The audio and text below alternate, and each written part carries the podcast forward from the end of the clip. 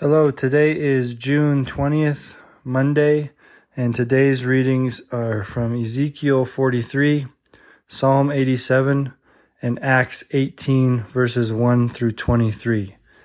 The verse verses that stood out to me um, today are from Acts, um, and the verse particularly was verse 14 so Paul has been brought before the tribunal.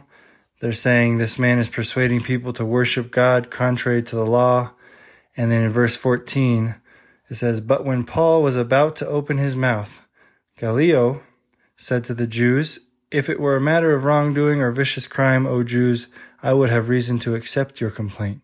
But since it is a matter of questions about your words, names, and your own law, see to it yourselves.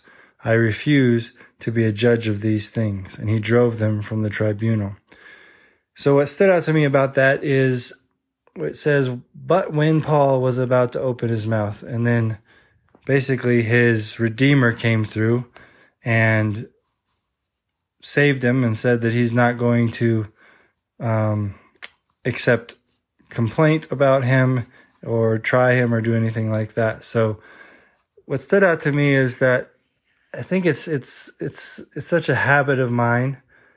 I try to be patient and calm and not speak too quickly and especially it's difficult to not speak to my own defense and say well if no if if I don't save myself then nobody will if I'm being wronged and I don't stand up for myself then I'm just going to be wronged until it's too late um, and Paul was about to do this but then you know essentially God brought forward someone to speak on his own behalf and defend him and and keep him from harm.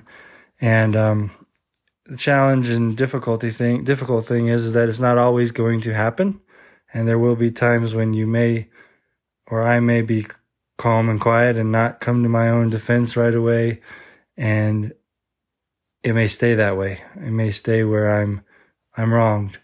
But um, I think more often than not, in my life, when I've been patient and waited, then something was salvaged, something was saved, and in the end, somebody or something happened where I was brought to the light and um, things worked out. So that was what stood out to me in these verses. Um, and that's all I got. So, Lord, I just, uh, I thank you that you are watching. You're on our side. Um, more, in, we tend to want to defend ourselves. We tend to want to stand up for ourselves, for myself, Lord. I tend to do that. I um, feel like I'm the one who knows better. I'm going to protect myself, and I often don't call on you. And I ask, Lord, for your forgiveness for this. I ask for your patience for me to calmly take in what's happening around me and prayerfully have a response. I pray this in your name. Amen.